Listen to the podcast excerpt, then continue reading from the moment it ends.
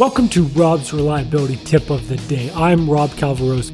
This week's tips focus around finding a job in reliability with my guest, Steve Doby.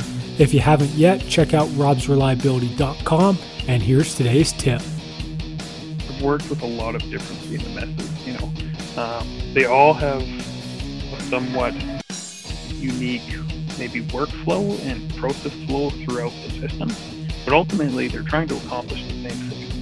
And yeah, there's a bit of a learning curve every time you start a new job, but at the same time, it doesn't matter where you go. If they have SAP, you might know the separate transaction codes for where you'd normally go.